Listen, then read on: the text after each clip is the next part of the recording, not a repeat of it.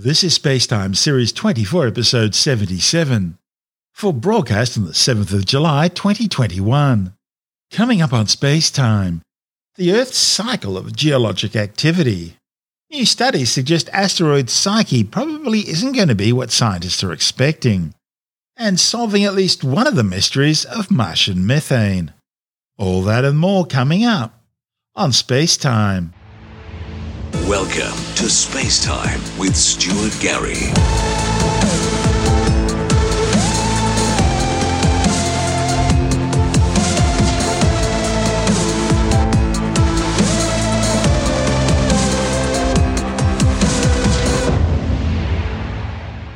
A new study claims geologic activity on planet Earth appears to follow a 27.5 million year cycle, giving the planet a sort of pulse. The findings, reported in the journal Geoscience Frontiers, contradicts the accepted idea that geological events are random over time. The study's lead author, Michael Rampino from New York University, says his research provides statistical evidence for a common cycle, suggesting that these geologic events are correlated and not random. Over the past five decades, scientists have proposed cycles for major geological events, including volcanic activity and mass extinctions, ranging from roughly 26 to 36 million years. But early work on these correlations in the geological record was hampered by limitations in the age dating of geological events, which prevented scientists from conducting quantitative investigations. However, in recent times, there have been significant improvements in radioisotopic dating techniques, and that's led to changes in the geologic timescale, which in turn has led to new data on the timing of past events. Using the latest age dating data available, Rampino and colleagues compiled updated records of major geological events over the past 260 million years, and then conducted new analyses. The authors analysed the ages of 89 well dated major geological events over the past 260 million years. These events include both marine and land extinctions, major volcanic outpourings of lava known as flood basalt eruptions, events when oceans were depleted of oxygen, sea level fluctuations, and changes or the reorganization of Earth's tectonic plates. They found that these global geological events are generally clustered at 10 different time points over 260 million years, grouped in peaks or pulses roughly 27.5 million years apart. The most recent cluster of geologic events was approximately 7 million years ago, and that suggested the next pulse of major geological activity is more than 20 million years into the future. The authors suggest that these pulses may be a function of cycles of activity in the Earth's interior, geophysical processes related to the dynamics of plate tectonics and climate, or similar cycles in Earth's orbit in space, which might also be pacing these events. This is space time. Still to come, new studies suggest asteroid Psyche probably isn't going to be what scientists are expecting, and solving at least one of the mysteries of Martian methane. All that and more still to come on Space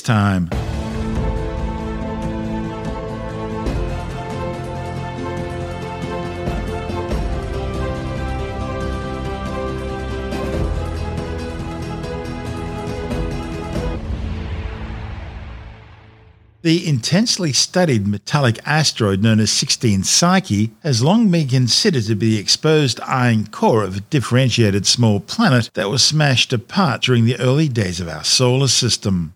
But a new study reported in the Planetary Science Journal suggests instead that the 253 kilometre wide asteroid might actually be a rubble pile asteroid rather than a planetary core. Scientists are interested in 16 Psyche because if its presumed origins are true, it would provide an opportunity to study an exposed planetary core up close. Psyche orbits the Sun in the main asteroid belt between Mars and Jupiter, around three times further out from the Sun than Earth. The new study's lead author, David Cantillo from the University of Arizona, says his observations suggest that 16 Psyche is 82.5% metal, 7% low iron pyroxene, and 10.5% carbonaceous chondrite that was likely delivered by impacts from other asteroids. Cantillo and colleagues estimate that the asteroid's bulk density or porosity, which refers to how much empty space is found within the asteroid, is somewhere around 35%. Now, these estimates are very different from past analyses of Psyche's composition, which have led researchers to estimate that it could contain as much as 95% metal and be much, much denser. Cantillo says the drop in metallic content and bulk density is interesting because it shows that 16 Psyche is far more modified than had previously been thought. Rather than being the intact exposed core of an early planet, Psyche may actually be closer to a rubble pile, in fact, very similar to the asteroid Bennu. The University of Arizona leads the science team for NASA's OSIRIS REx mission, which retrieved a sample of Bennu's surface and is now making its way back to Earth. Discovered back in 1852, scientists estimate that Psyche probably contains about 1% of all the main asteroid belt's material. Having a lower metallic content than once thought means that the asteroid could have been exposed to collisions with other asteroids containing carbonaceous chondrites, which were then deposited as a surface layer which is being detected. NASA's Dawn spacecraft observed a similar occurrence when it was studying the asteroid Vesta. Meanwhile, the most recently studied asteroid Bennu does contain a lot of carbonaceous chondrite material, and it has a porosity of over 50%, which is a classic characteristic of a rubble pile asteroid. Of course, such high porosity is common for relatively small and low mass objects such as Bennu. That's because a weak gravitational field prevents an object's rocks and boulders from being packed tightly together. But for an object the size of Psyche to be so porous is unexpected. Past estimates of Psyche's composition were done by analysing the sunlight reflected off its surface, and the spectra of that light matched that of other metallic objects. Cantillo and colleagues instead used a different approach. They recreated Psyche's regolith or loose rocky surface material by mixing different materials in a lab and then analysing the light patterns until they matched the telescope observations of the asteroid. They also believed that the carbonaceous material on Psyche's surface could be rich in water, and so they plan to merge data from ground based telescopes and spacecraft missions to other asteroids to help determine the amount of water present. Meanwhile, NASA may be able to resolve the issue in the not too distant future. They're planning to launch the Psyche mission to the asteroid next year, aiming to arrive around the space rock in 2026. To find out more, Andrew Dunkley is speaking with astronomer Professor Fred Watson. Now, uh, asteroid uh, 16 Psyche, uh, it's starting to look like it is not what we thought it was. What did we think it was? Uh, well, from my personal experience, I've known about 16 Psyche since I was a master's student because it's one of the um, asteroids that I used in uh, when I was writing my master's thesis on asteroid orbit. So it's an old friend, is 16 Psyche, but it's also famous as an asteroid because for some years now, astronomers have thought that what we're seeing in this asteroid is the metal core of a protoplanet. And a protoplanet is mm. what planets grow out of as they're being formed. And this is a protoplanet that's had its rocky mantle knocked off, leaving behind just the metal core because we know it's highly metallic. We can tell from measurements that its surface is very, very metallic. It's one of the bigger bigger asteroids, not a small object. And indeed, all the speculation that we can talk about now is going to be set to rest in, I think, about four years because there's a mission going to 16 Psyche. It's a NASA mission. It's called Psyche. And by the way, Psyche is the Greek goddess of the soul. It's a very nice, very nice name. But the thinking now, which comes from research in the University of Arizona, is that its density is too low for it to be the solid metal core of a protoplanet. And what ah. they're what they're saying is it's in fact they're turning it around. They're talking about porosity. Porosity is if you think of something like a piece of pumice, the porosity is the amount of empty space that's within it. And the porosity of 16 Psyche has now been measured to be about 35%, which means that 35% of its bulk is empty space. And that doesn't really tally with the idea of a metallic core of a protoplanet, unless it's kind of more solid in the middle and it's just a bit frothy on the outside, which I guess is a possibility. But yeah. this, that sort of detail is probably not something we'll really get to see until the Psyche spacecraft gets there. It will go into orbit around Psyche. I can't remember when, but it's in a few years' time.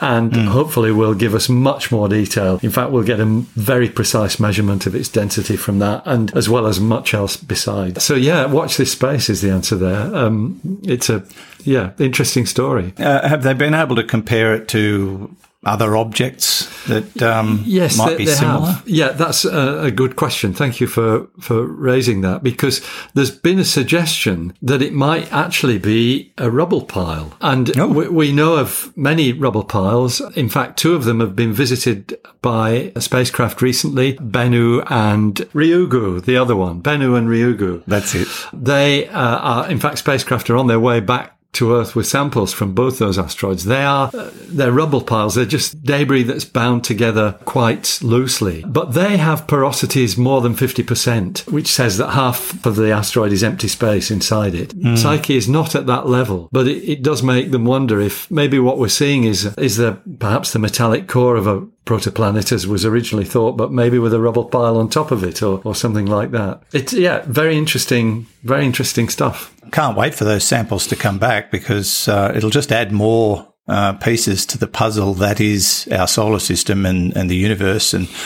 uh, it makes me wonder if, if aliens ever sent a probe down to Earth and took samples back, they'd probably end up with an old KFC box and a hamburger wrapper. So hopefully we won't be disappointed. maybe you know, maybe the odd V8 engine or something that's been thrown away because it's worn out. That's Dr. Fred Watson, an astronomer with the Department of Science, speaking with Andrew Dunkley on our sister program, Space Nuts. And this is Space Time.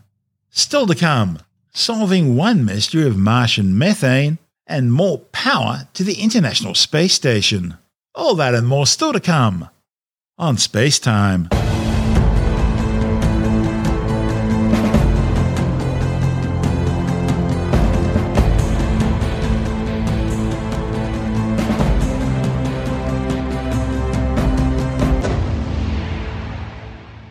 Of the big mysteries of Mars is why do some science instruments detect methane on the red planet while others don't? Reports of methane detections on Mars have captivated scientists for years. Here on Earth, most methane is produced by microbes, often inside the intestinal tract of livestock digesting plants. So, methane on Mars could well suggest Martian microbes, and that's what scientists are excited about. However, before you get too excited, methane could also be produced through geological processes involving interactions between rocks, water, and heat. So, no biology needed. And that means no life on Mars. But before identifying the source of methane on Mars, scientists first need to settle a more basic question that's been gnawing away at them. Why is it some instruments detect this gas while others don't? For example, NASA's Mars Curiosity rover has repeatedly detected methane right above the surface of Gale Crater using its tunable laser spectrometer. But the European Space Agency's ExoMars Trace Gas Orbiter hasn't been able to detect any methane higher in the Martian atmosphere. Mars Curiosity rover scientist Chris Webster from NASA's Jet Propulsion Laboratory in Pasadena, California, says that when the Trace Gas Orbiter arrived at Mars in 2016, he was expecting the orbiter to report small amounts of methane everywhere in the Martian atmosphere. But the Trace Gas Orbiter has measured less than one part per billion in volume of methane on average. That's equivalent to about a pinch of salt diluted in an Olympic sized swimming pool. The European findings are quite shocking. ExoMars Trace Gas Orbiter was designed to be the gold standard for measuring methane and other gases over the entire planet. At the same time, Curiosity's tunable laser spectrometer is so precise, it's even used for early warning fire detection on the International Space Station and for tracking oxygen levels in astronaut suits during EVAs. It's also been licensed for use in power plants, on oil pipelines, and on fighter aircraft where pilots use it to monitor oxygen and carbon dioxide levels in their face masks. Webster and colleagues were surprised by the European orbiter's findings and set out to scrutinize the Curiosity measurements on Mars. See, some experts have suggested that maybe the rover itself was somehow causing the release of the gas. So Webster and colleagues looked at correlations with the direction the rover was facing, the ground, the crushing of rocks, and even the amount of wear and tear on the rover's six wheels. Webster says after looking at every little detail to make sure those measurements were correct, he's now certain that they are. Webster and his team have now reported their results in the Astronomy and Astrophysical Journal. But while they were working to confirm their methane detections, another member of Curiosity's team, planetary scientist John Moores from York University in Toronto, was looking at Gale Crater's wind patterns, and he hypothesized that the discrepancy between methane measurements could come down to the time of the day they were taken. See, because it needs a lot of power, Curiosity spectrometers usually only operated at night, when no other Curiosity instruments are working. And the thing is, the Martian atmosphere is fairly calm at night, so, any methane seeping up from the ground would build up near the surface at night, where Curiosity can easily detect it. On the other hand, Trace Gas Orbiter requires sunlight to pinpoint methane, about 5 kilometers above the surface. And any atmosphere near the planet's surface would go through a cycle during the day, with heat from the sun churning the atmosphere as warm air rises and cool air sinks. So the methane that's confined near the surface at night would instead be mixed into the broader atmosphere during the day, which would dilute it to virtually undetectable levels. Therefore, an orbiting instrument would have difficulty detecting anything. To test Moores' hypothesis, Curiosity mission managers collected the first high precision daytime measurements. They measured methane continuously over a full Martian day, Going even further, bracketing one Martian nighttime measurement with two Martian daytime ones. With each experiment, they sucked in Martian air for two hours, continually removing the carbon dioxide, which makes up 95% of the planet's atmosphere. This left a concentrated sample of methane, which was easily measured by an infrared laser. And the readings confirm that methane levels do drop to near zero during the day and go up at night, just as predicted. While the study suggests that methane concentrations rise and fall throughout the day on the surface of Gale Crater, scientists have yet to solve the global methane puzzle at Mars. See, methane's a stable molecule which should last in Mars's atmosphere for around 300 years before getting torn apart by solar radiation. If methane is consistently seeping up from all the small craters on the red planet, which scientists suspect is likely given that Gale Crater doesn't seem to be geologically unique, enough of it should be accumulating in the atmosphere for the trace gas orbiter to detect it. So that means something else must be destroying methane in less than 300 years. Experiments are now underway to test whether very low level electric discharges induced by dust in the Martian atmosphere could be destroying the methane, or whether abundant oxygen on the Martian surface is quickly destroying the methane before it can reach the upper atmosphere. This is space time. Still to come more power for the International Space Station, and later in the science report, new computer modeling shows that the COVID 19 virus is unusually ideally adapted specifically to infect humans. All that and more still to come on Space Time.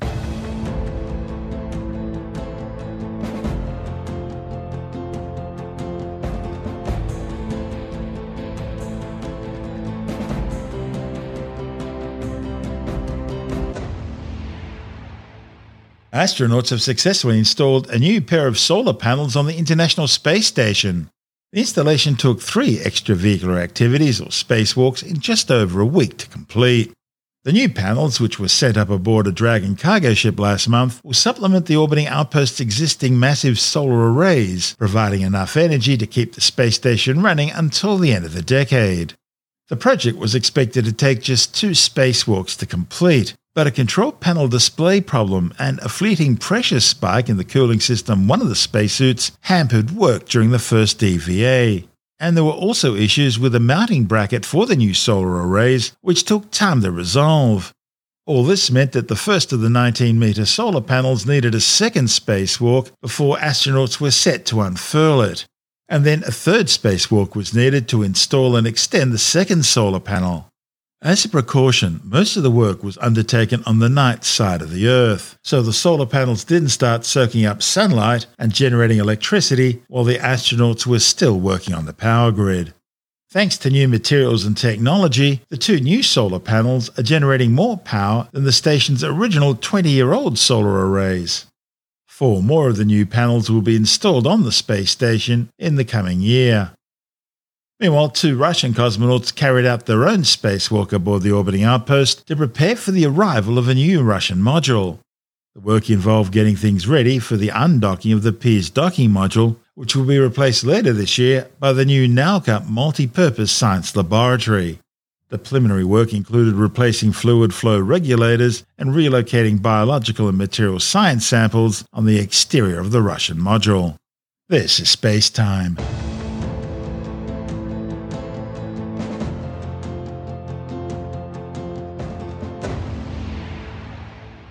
And time now to take another brief look at some of the other stories making news in science this week with the Science Report.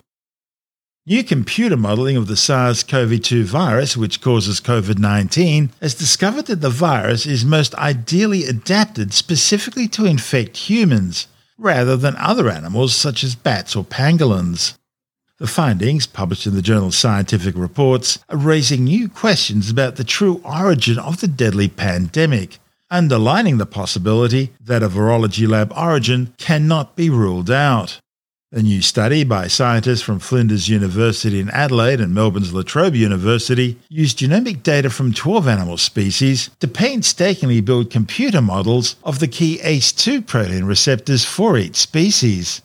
These models were then used to calculate the strength of binding of the SARS CoV 2 spike protein to each species' ACE2 receptor. The results showed that SARS CoV 2 bound to ACE2 receptors on human cells far more tightly than any other tested animal species, including bats and pangolins. So, if one of the animal species tested was the origin, it would normally be expected to show the highest binding to the virus. But instead, it was humans which showed the strongest spike binding. And that's consistent with people's high susceptibility to the virus. And that also raises significant questions about where the virus really came from. The World Health Organization now estimates more than 8 million people have been killed by the COVID 19 coronavirus, including over 4 million confirmed fatalities. The WHO also says more than 184 million people have now been infected with COVID 19 since the deadly disease first spread out of Wuhan, China. Scientists believe they've discovered a new human species that could be Homo sapiens' closest relative yet. A report in the journal Innovation suggests that the fossil is that of a man about 50 years old, belonging to a new species of human called Homo longi or dragon man, which is closer to Homo sapiens than Neanderthal. Researchers found a skull that could hold a brain comparable in size to that of modern humans, but with larger, almost square eye sockets, thicker brow ridges, a wide mouth, and oversized teeth. Geochemical analysis suggests that the near perfectly preserved fossil, known as the Harbin cranium, dates back some 146,000 years, placing it in the Middle Pleistocene. And that suggests that this new species and modern humans could have encountered each other during this era. A new study claims some 267 million people worldwide are now living on land at risk from sea level rise. The findings, reported in the journal Nature Communications, used satellite technology to analyze the global terrain to find regions that are less than 2 meters above sea level. The authors found that in 2020, there were some 267 million people living less than 2 meters above sea level, where severe storms and flooding could put their homes at risk. The analysis also found that 62% of the most at risk land was located in the tropics, with Indonesia being the most at risk. The authors predicted by the year 2100, the number of people at risk will increase to 410 million, with 72% of those living in the tropics. Bit of good news now, and a new study has found that eating a little milk chocolate every day may actually help the body burn fat and decrease blood sugar levels. The findings reported in the FASEB journal may sound like a recipe for weight gain, but researchers found eating a concentrated amount of chocolate during a narrow window of time did not lead to weight gain. To find out about the effects of eating milk chocolate at different times of the day, the researchers conducted a randomized controlled crossover trial of 19 postmenopausal women. The subjects were each asked to consume either 100 grams of chocolate in the morning within one hour of waking or at night around an hour before bedtime. They found that compared to no chocolate intake at all, eating a small amount of chocolate in the morning or the evening can influence hunger and appetite, microbiota composition, sleep, and physiological mechanisms involved in the regulation of body weight.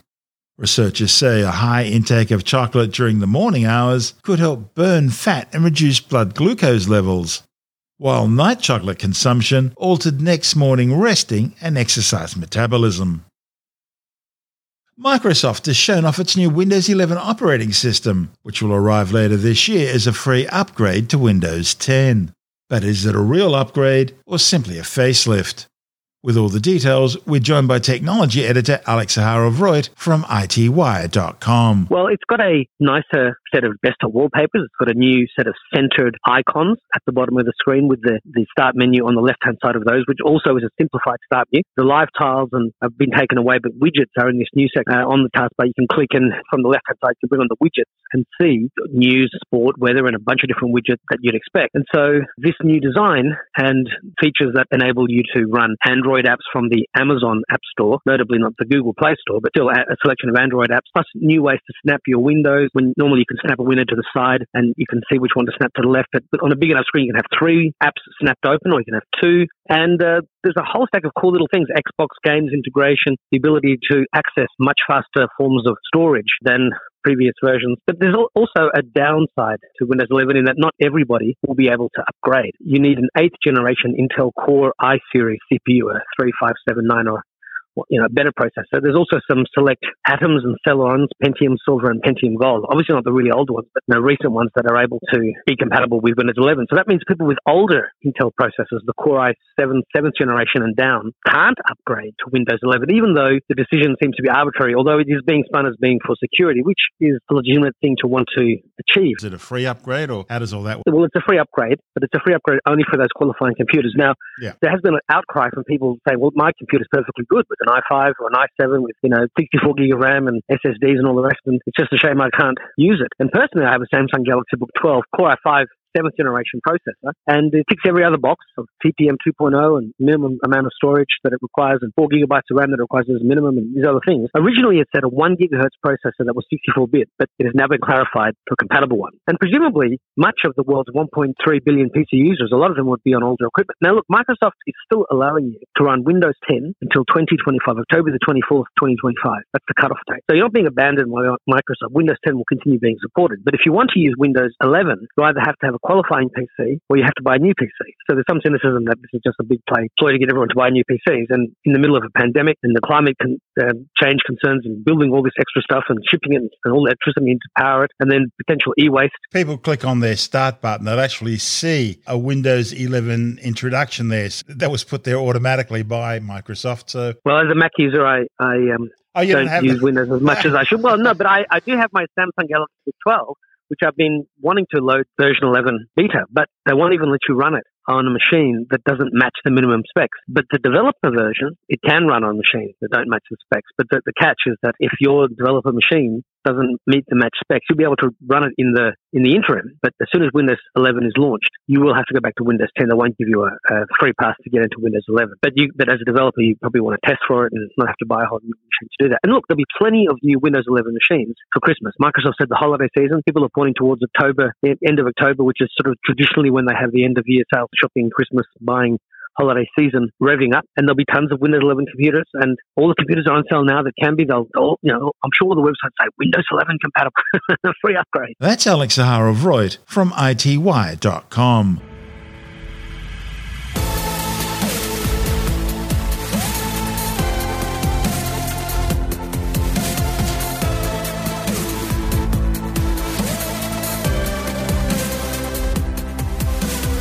And that's the show for now.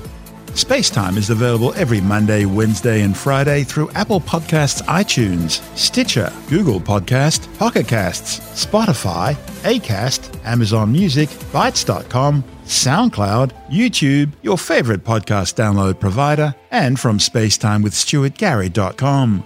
Spacetime's also broadcast through the National Science Foundation on Science Zone Radio and on both iHeartRadio and TuneIn Radio and you can help to support our show by visiting the Spacetime store for a range of promotional merchandising goodies.